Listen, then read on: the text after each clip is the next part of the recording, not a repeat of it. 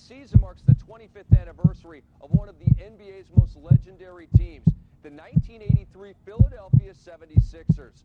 So this week we head back into the vault to bring you some of the classic clips from that historic Sixer run. They dominated the NBA on the way to that know, championship. because we but when actually- the 83 season began.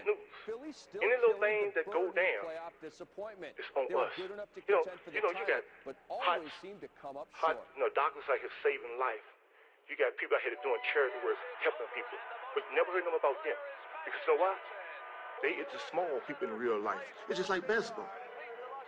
Basketball, you know, you got five, ten guys. They never going to be the player, the superstar. Now, if I'm on the team, you got three guys. I'm a superstar.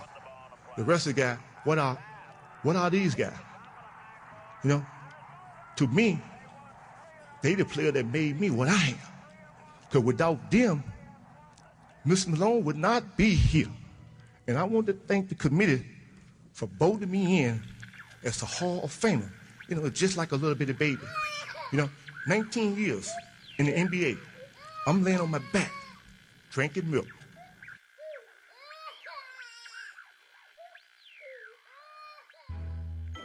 See, one thing about a baby, lay on your back drinking milk in the league.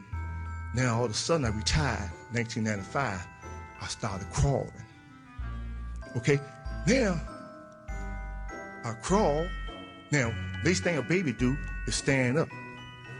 So now I'm standing up.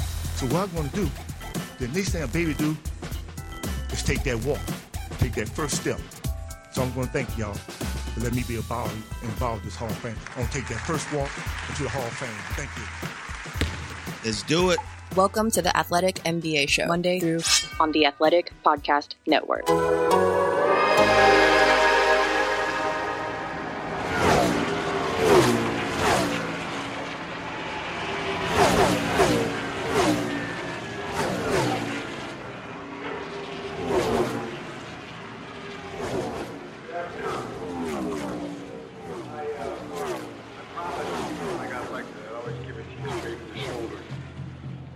Good, the bad, the truth.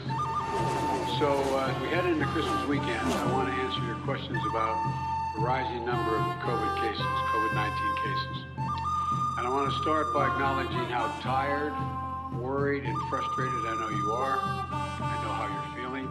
For many of you, this will be the first or even the second Christmas where you look across the table being empty kitchen chair. All right, it's another edition of Hoops Adjacent on the Athletic NBA Show. David Aldridge, I am in Philly today because uh, the football team is playing a game against the Eagles. I live Oh, they in still DC, do I that? work in The Eagles still play? They still do that. They still have games, yes. Even with, I think it, I think the last count was 97 guys on the COVID list. It's uh, crazy, but they're going to do it anyway with people that have that none of you have ever heard of. It's okay. They haven't heard of them either. Marcus Thompson in the Bay. What is up, sir? Yeah, it is the same weather, by the way. Out here, it's freezing. Yes.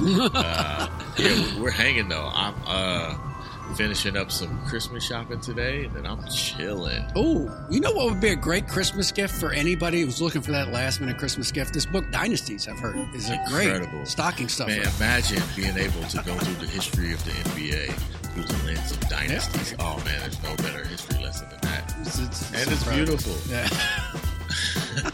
it fits in most stockings of, of larger You know, people. Good So- price too. Thirty bucks, man. It's not too cheap, so you don't look shady, but also oh. not too expensive. You Exactly. can afford it. Like it's a great. You great look good. It's like somebody going, hey, this is a thoughtful gift, and it's not a cheap one. What, Marcus? We, we want to talk. We got to. We got to talk about real stuff now because the whole world is all all Omicron all the time. Well, it might be Omicron. I got. We'll talk Just about it in a second here. No, exactly, exactly. So the whole world is is is just no nothing's nothing is on right now because of the latest variant of COVID, including well the NBA is going on, but it's it's been affected to be sure, and we are very fortunate today to have Dr. John DiFiori on with us to kind of walk us through a few things. I'm not going to, you know, we- we're not going to have him talk about every issue that's going on in the league, but just kind of like the broad strokes to be sure. He is the director of sports medicine for the NBA for the last it probably feels like 20 years, doctor, but for the last year and a half has been on the front lines trying to get the NBA uh, up to speed with all of the various um, issues that are going on with COVID and then with Delta and now with Omicron. I think it's Omicron. Um, so, Doctor, thank you for joining us. And you've been doing this since before the bubble, so we appreciate you. And thanks for enduring my shameless book plug. I appreciate it. but now that I know about it, you know, I still have a few gifts to buy. So yes, there you sir. go. what you know about Ray Meyer? Mad scientist of basketball who saw this clumsy seven footer and taught him footwork and agility and touch around the basket and how to stand tall on the court, developing this George Mikan fella into a basketball pioneer. What you know about, what you know about jumping Jim Pollard from Oakland, who was touching up top of backboards in the 40s? What you know about what you know about the clutchness of Sam Jones, the rebellious creativity of Red Auerbach, how Bill Russell organized a camp in Mississippi to help race relations after Medgar Evers was murdered. What you know about What you know about the origins of the Showtime Lakers being a nightclub in Santa Monica called The Horn?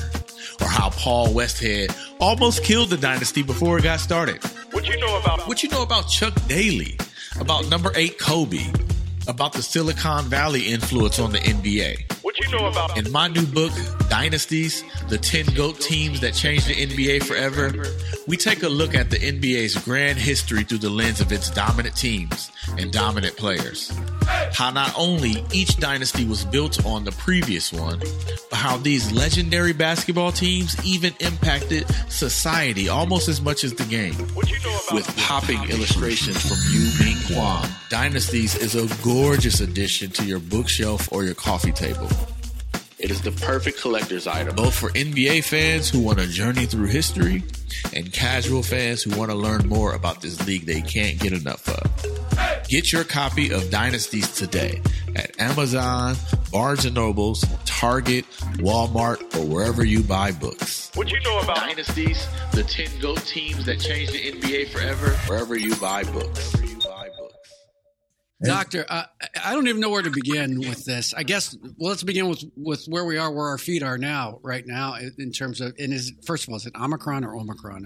I think it's Omicron. Omicron. Okay. Yeah, back to reciting my Greek alphabet. I I know, right? So I'm going with that. All right, so Omicron is here. It's it's it's cutting through the states like a scythe right now. It's it's been obviously in other places around the world. Um, walk us uh, the, the main thing that i think people want to know obviously is what is the lethality rate of, of this. As far as we know now i know the initial discussions out of south africa were it's more contagious but it seems like it's less lethal than delta. Is that still the case? Well you know i don't think we know for sure. I think we have been reassured by what's happened in south africa but it's a different population there in terms of you know what they have seen. You know, I think initially for sure they saw infections occurring in a younger population, so you would expect there to be less hospitalizations and death uh, in that age group. Um, I think it remains to be seen in the U.S. Um, clearly, it's uh, more transmissible, more infectious. We're definitely seeing that uh, across the country, um, and uh, that's what partly what we're battling uh, in the NBA. As well as the other leagues. So I think that's been the early challenge. Uh, I think as we start to see it play out more in the general population, we'll start to know, you know, again, how it's going to impact the hospital systems uh, and in terms of um, hospitalizations and deaths. I think one thing to keep in mind is even if Omicron proves to be less in, sort of severe on a per case basis or a per person basis, if it infects large numbers of people, we'll have lots of hospitalizations and deaths simply because there are more people being affected by it. So right. um, that's something that we have to keep in mind as from a public health standpoint. I, am curious about um, just you know a, a, lot of this stuff feels like it has to do with messaging and far more you know politics than, than maybe we thought or even like. I'm, I'm I'm just curious from from the medical perspective uh, is is is Omicron proven like to to make the vaccines ineffective? Is this like a, a, a shift, so to speak? Uh, we thought it would be more effective, and then this new variant comes, and it's like, uh oh. Or was this something that probably was predictable all along that the vaccines would, you know, hold up for a little bit, but maybe not against whatever mutations? Yeah, yeah. No, I think I think a couple things just to take a step back. I mean, I, I still last year at this time, or I guess it was January, we were all like amazed that we had these wonderful vaccines so quickly. Um, and I think I'm still amazed at how effective they still are. Um, clearly, if you've been vaccinated, you're much less likely to have uh, a, a, severe case of, of COVID 19, whether it's Omicron or Delta or any of the above. So, being vaccinated and being boosted clearly is an advantage. We are seeing, though, that even if you've been vaccinated and boosted, you can still get uh, Delta or Omicron. Um, we know we knew from the get go that the vaccines are not 100% effective in preventing an infection, but they still remain highly effective in preventing severe disease. We do understand, I think, based upon the limited data that we have right now, that if you are boosted, you're more likely to be protected from Omicron than if you're not boosted. So getting boosted is important, um, but getting vaccinated, if, if you haven't been, is still very important as well. I, I want to talk about as specifically as we can, and obviously there we, we can't talk about everything that's going on in the NBA with regard to Omicron, but just generally, are the fact that well, do you treat Omicron? Do you treat COVID nineteen? I should say in a different category than other um, kind of contagious, you know, often lethal versions of the flu that we've seen over the years, or versions of diseases that we've seen over the years. Over the years, and what I mean by that is, it seems like this: if you if you get the vaccination, if it's if you get the the uh, Pfizer or the Moderna along with a booster, you seem to be you're, you're protected as much as you can be, right? Um, do we think that going forward, it's just going to be more boosters, another booster, another booster, another booster, or do we think we may have to come up with different types of vaccines as this disease continues to mutate?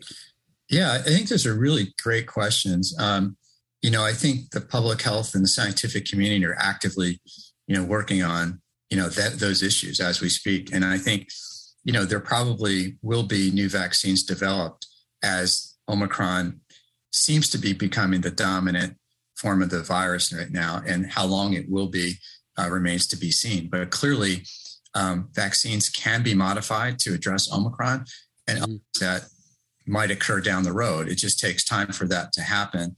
Um, but I think, you know, boosting right now is our, as you mentioned, is the best way to become protected if you have already been vaccinated. And if you haven't been vaccinated, being getting vaccinated will help. Um, but as we move forward, I think when the smoke clears, uh, we may see that Omicron remains as you know a form of the virus that we have to deal with, and how that is best. You know, what's the best strategy will depend upon what we see probably in the next several weeks. You know, we'll learn a lot. Um, I think we know from previous experience with Delta and the initial forms of COVID 19, we can learn a lot in strategy in terms of prevention um, and you know how we can handle and manage it moving forward. So these next few weeks will really be critical um, to learn you know what we can expect in the next several months and how best to you know manage the risk. And you know so far like we said you know we're anxious to see what our U.S. data will show us in terms of hospitalizations and and um, deaths. I think that will play a large role in leading us to you know better strategies to manage it uh, in the coming in the first part of, of 2022 i guess i have a, a twofold question um, the, the, nfl stance is to not uh, test vaccinated asymptomatic players under this um, i guess the reason is whatever, maybe they have data that those players aren't as contagious. Uh, and on the other hand, you have you know NHL like yo, we're done, we're shutting it down. Uh, we're just shutting it down. I'm curious, is there any science to this idea that if you're vaccinated and not symptomatic, you're not as contagious? So you might as well just keep playing. Uh, or if that's not the case, right. Is there a need for other measures, maybe to reenact some of the more stringent social distancing measures and, and mask mandates, et cetera? I should point out, you know, that each of the leagues is coming from different starting points and perspectives, right? I mean, you know, uh, the NHL was prior to Omicron was testing every third day. The NFL was testing everybody, regardless of vaccination status, once a week. Um, the NBA has been testing symptomatic uh, uh, vaccinated people only and testing non-vaccinated individuals daily, so that we have a different starting point. Um, so, so I think you know your question, though, I think is whether you know we should be sort of going back to what we did, say, in 2020 and 2021, and and you know I think we do know that masking is really important, and to the extent that we can emphasize masking, that's going to help a lot. Um, it's easy sort of to let your guard down when things seem to be going well. And we know that those public health measures of masking and distancing and hand hygiene are effective. And so we've been trying to emphasize that, you know, to teams, to players, to coaches, to all the staff. Like, don't forget about masking. This this is important, and it may be as important now as it ever has been. You know, mm-hmm. um, you know. With that said, you know, we're having lots of conversations with our infectious disease experts. We're looking for internal scientific data as well as that we gather from the scientific community uh, in general to inform our approach. Um, we don't have any data that would make us think that if you're asymptomatic uh, and vaccinated and infected, that you can't transmit it. We still need to be concerned about that. Um, so I think that that needs to be incorporated in any approach. How you do surveillance, uh, though, or how you manage Omicron is a slightly different question. You know, ideally, you don't want anyone who's infected um, you know, sort of in your midst because that is a concern um, that they could be transmitting. And so the approach to that, you know, whether you do surveillance testing or whether you do symptom-based testing and then extend that that contact tracing and testing to those who are close contacts, those are different strategies that we work with with our uh, epidemiologists and our infectious disease experts. Each league has a little different starting point. So I think what you're seeing is a migration of those approaches to try to address Omicron. Doctor, you had a, a, a very large data set in the bubble. Um, you had lots of players in a closed environment, but in some ways perfect for for scientific uh, research, I would think.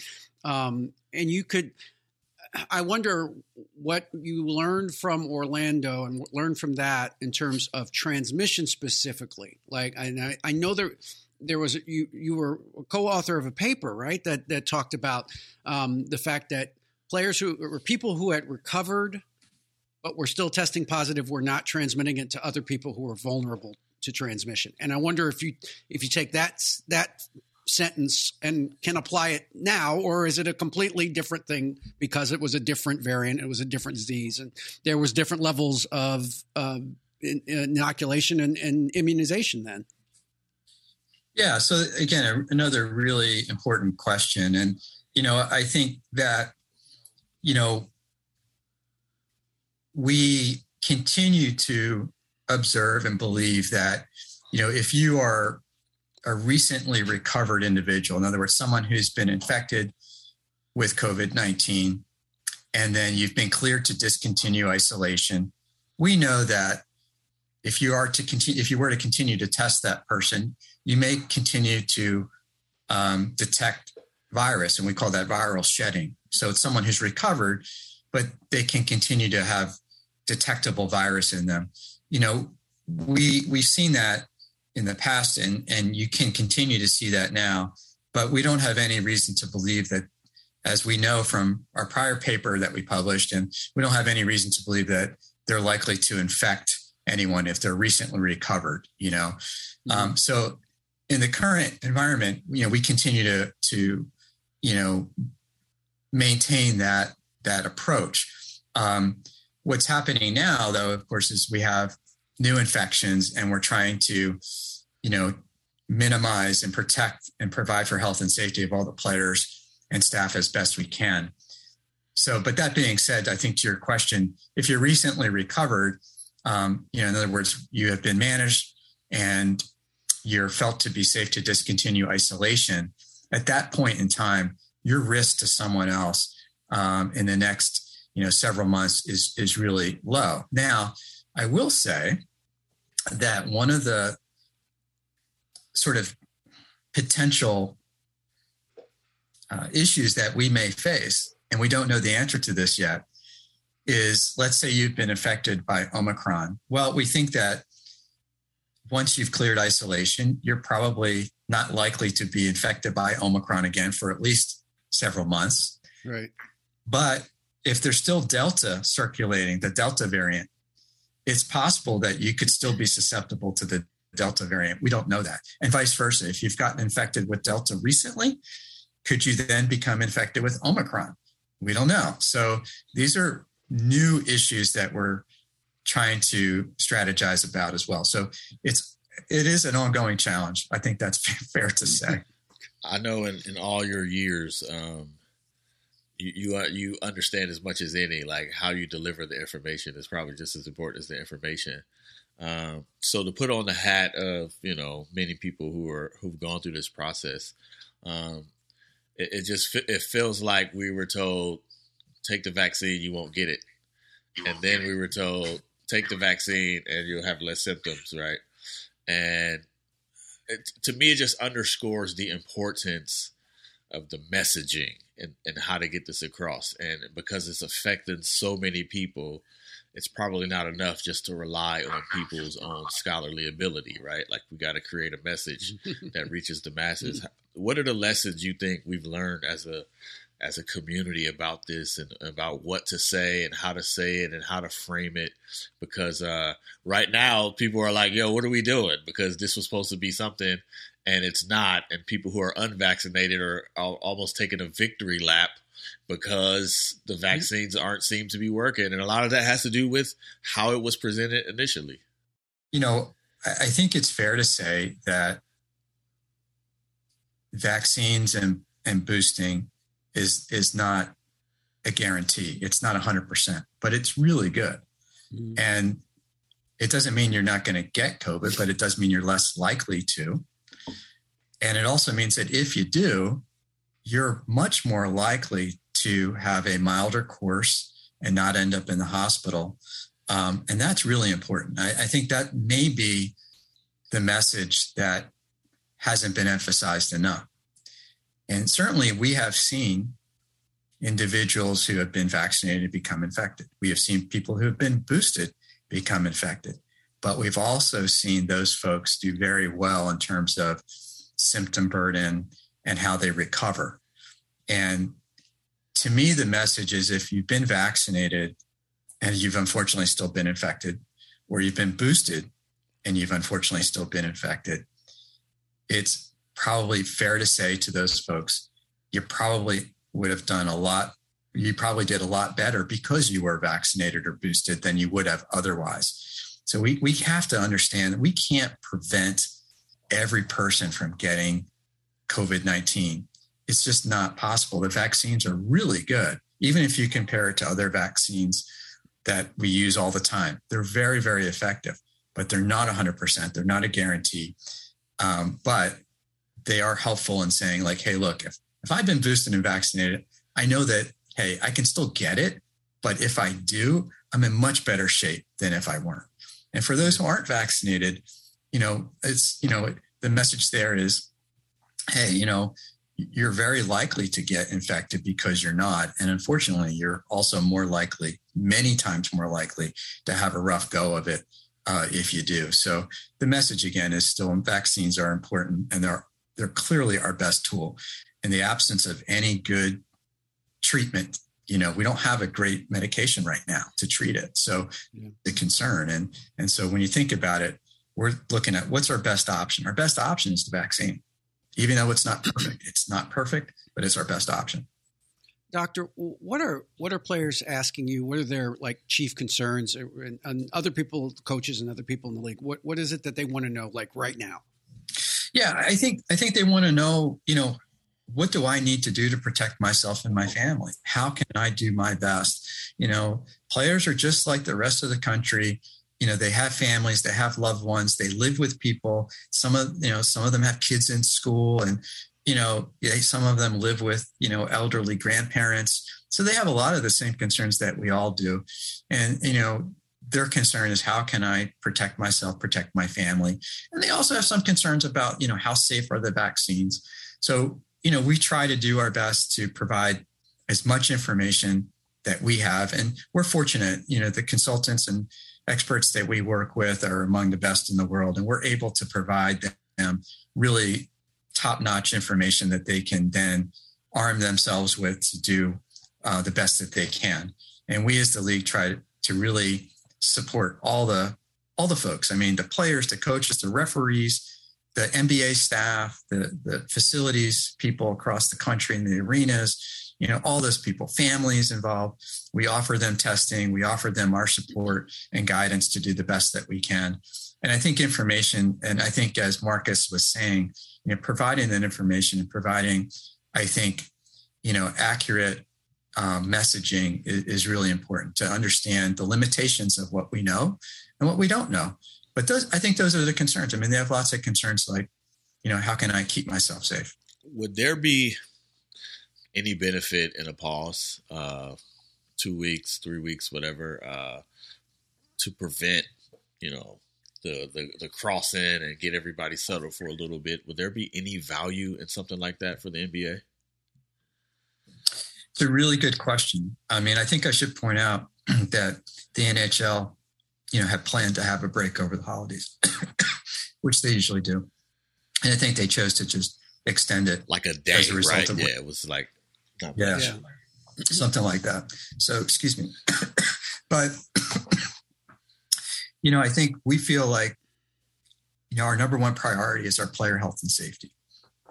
And if you go back to March of 2020, you know, our top priority then was can we keep our players in their work environment as safe or safer than they are in their communities. And I think as long as we feel that that's the case, and we do now, then then we're going to be hopefully be able to continue to operate, um, you know, the league. And of course, operating the league is beyond my my level, but my concern is can I can I comfortably say our players and our coaches and our referees are safer or as safe working than they would be circulating in their communities. And I think we're still able to comfortably say that.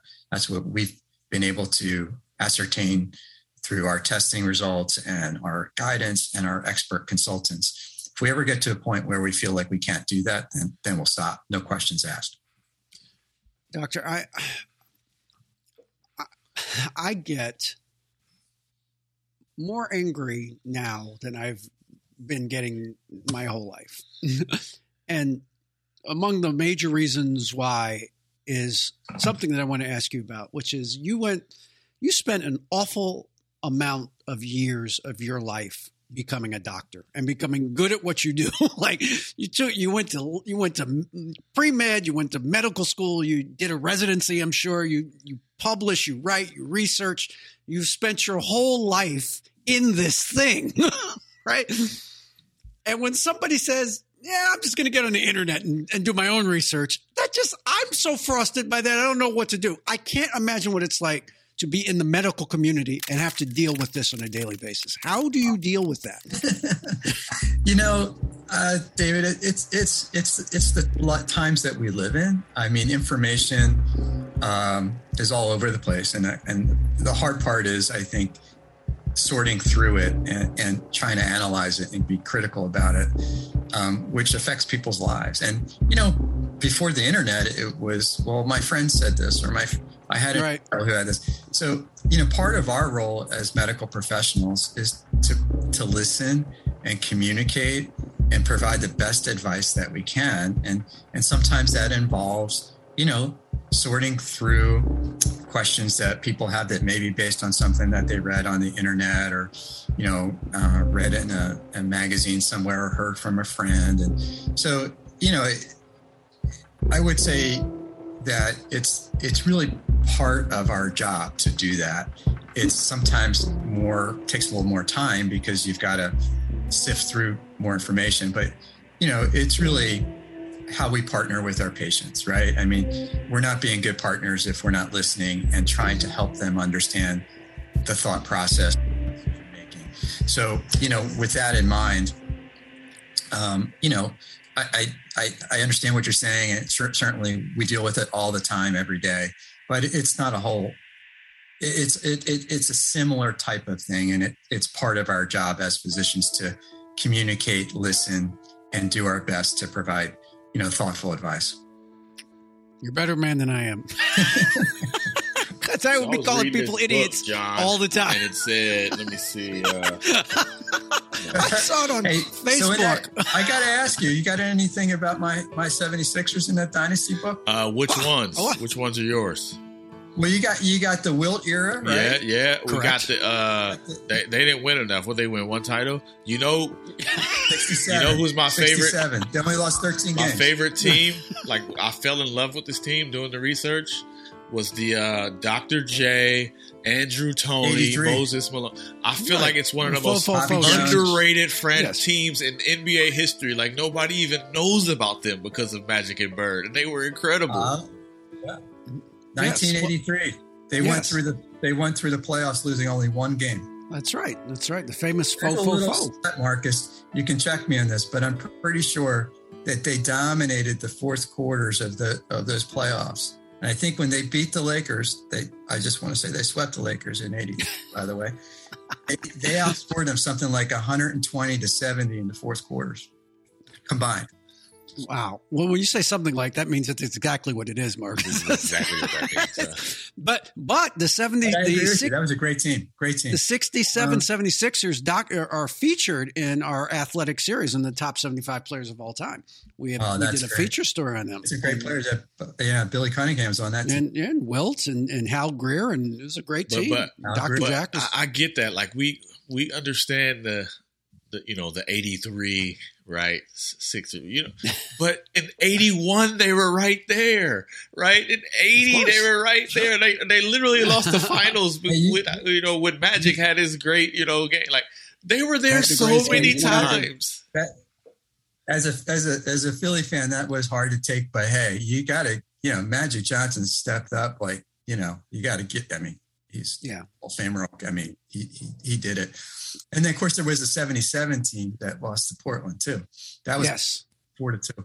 Yes. Those were, those were great teams, great series. They had no, they had a great run. You're enamored with the 83 team.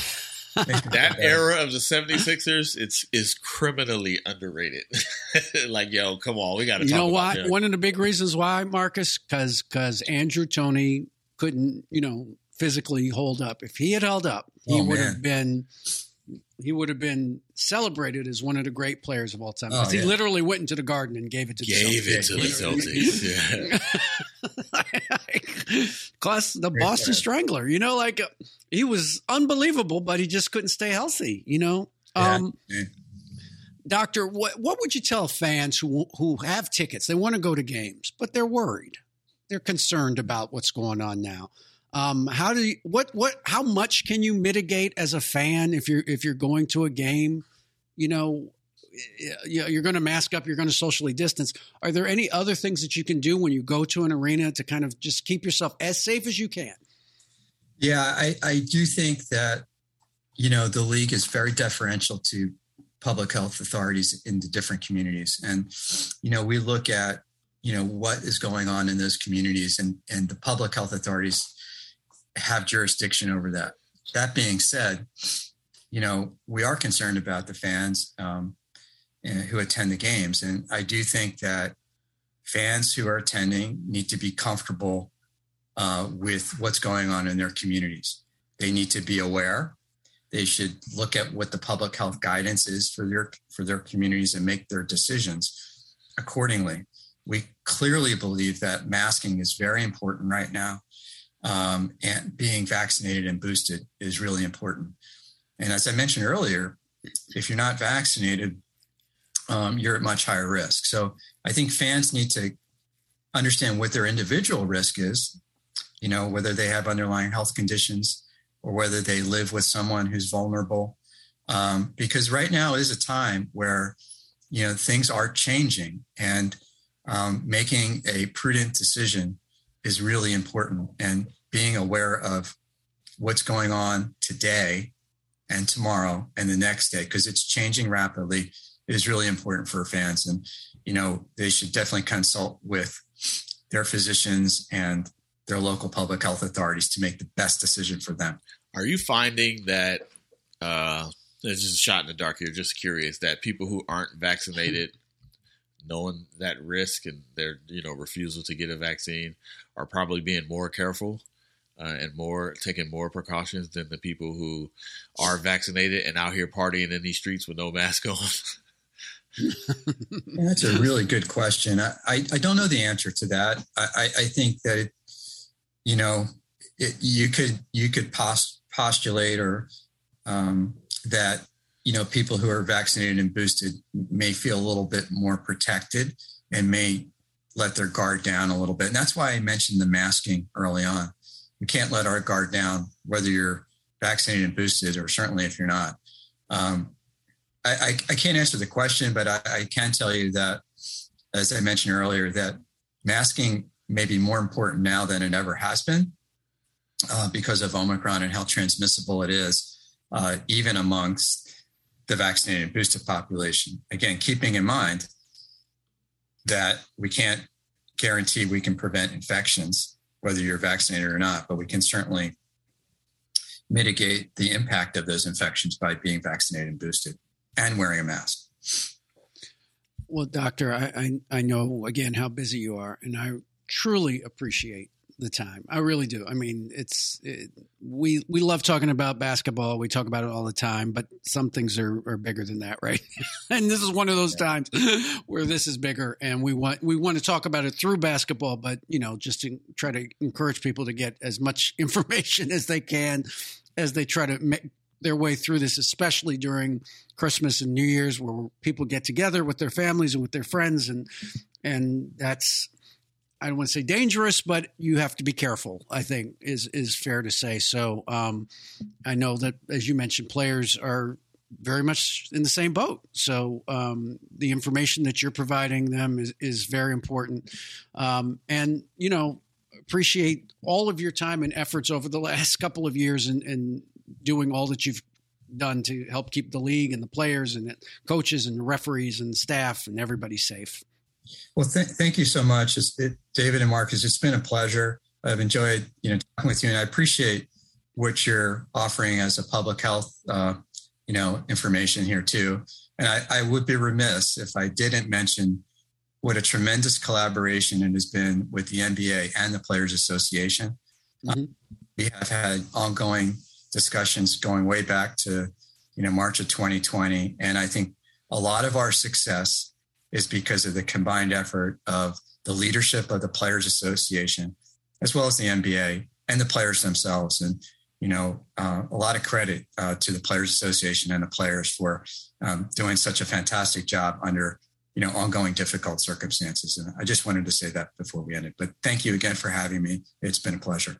Absolutely, and please stay safe and have you know very merry Christmas and New Year, Happy New Year to you and your family, and uh, hope everybody stays safe. by the way, John, Thank you so for much. for five straight years, the 76ers beat the Lakers or the Celtics in the playoffs. At least one for five straight years. Nobody knows this. That was the Billy, the Billy C era.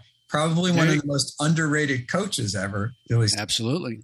You're absolutely right. And we, when this is over, we're going to have you on to just talk Sixers basketball. How about that? Well, I'm hoping we'll talk Eagles football. They still got it. They're still in a slight chance of getting the playoffs. Hold on, do they play football? I don't think I've seen them since week 13. do the Eagles play football? That's what I want to know.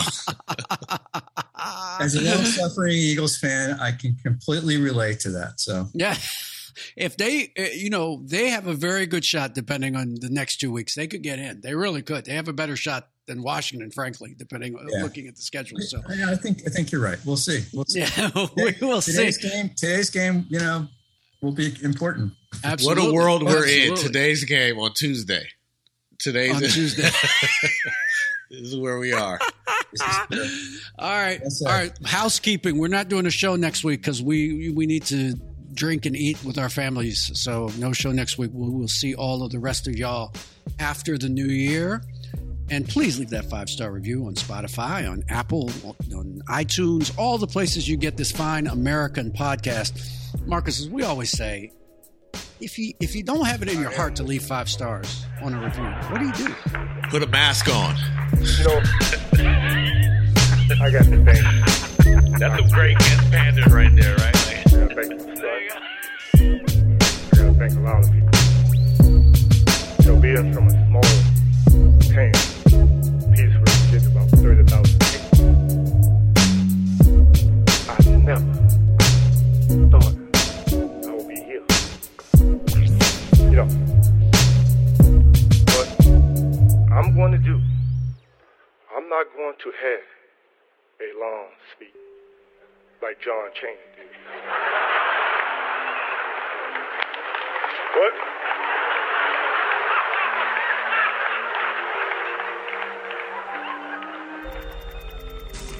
Mr. Chaney, he spoke so much, our words fade away.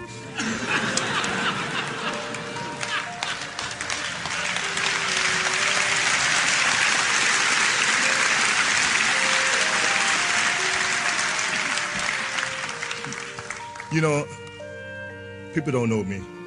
You know, people always said, Moses, you know, you never talk to the press. I had a reason. I really did have a reason. And the reason was why I never talked to the press. Because uh, I always like to have my concentration when I'm about to play. You know, the press would come in there and say, well, Mr. Malone, how you feel about tonight game? I said, well, know, I really don't talk to the press. They said, for real? I said, I don't talk to the press. I said, you know, I got a job to do.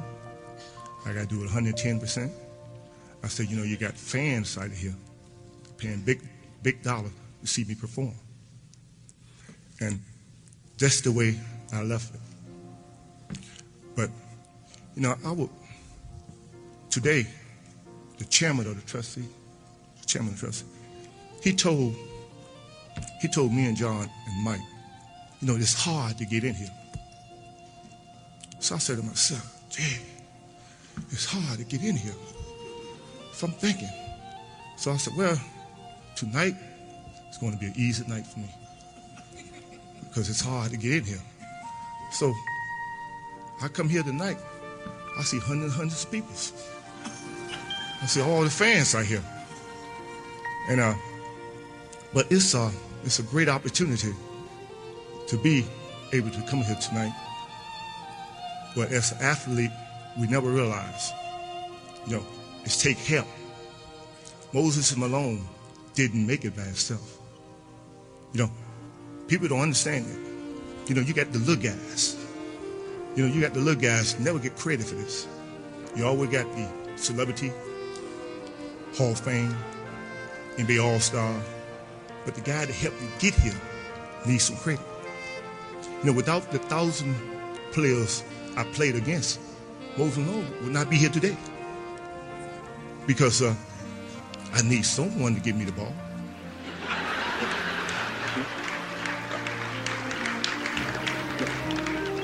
And uh, people don't understand. People, you know, people been asking me for the last, the last three months, Moses, what are you going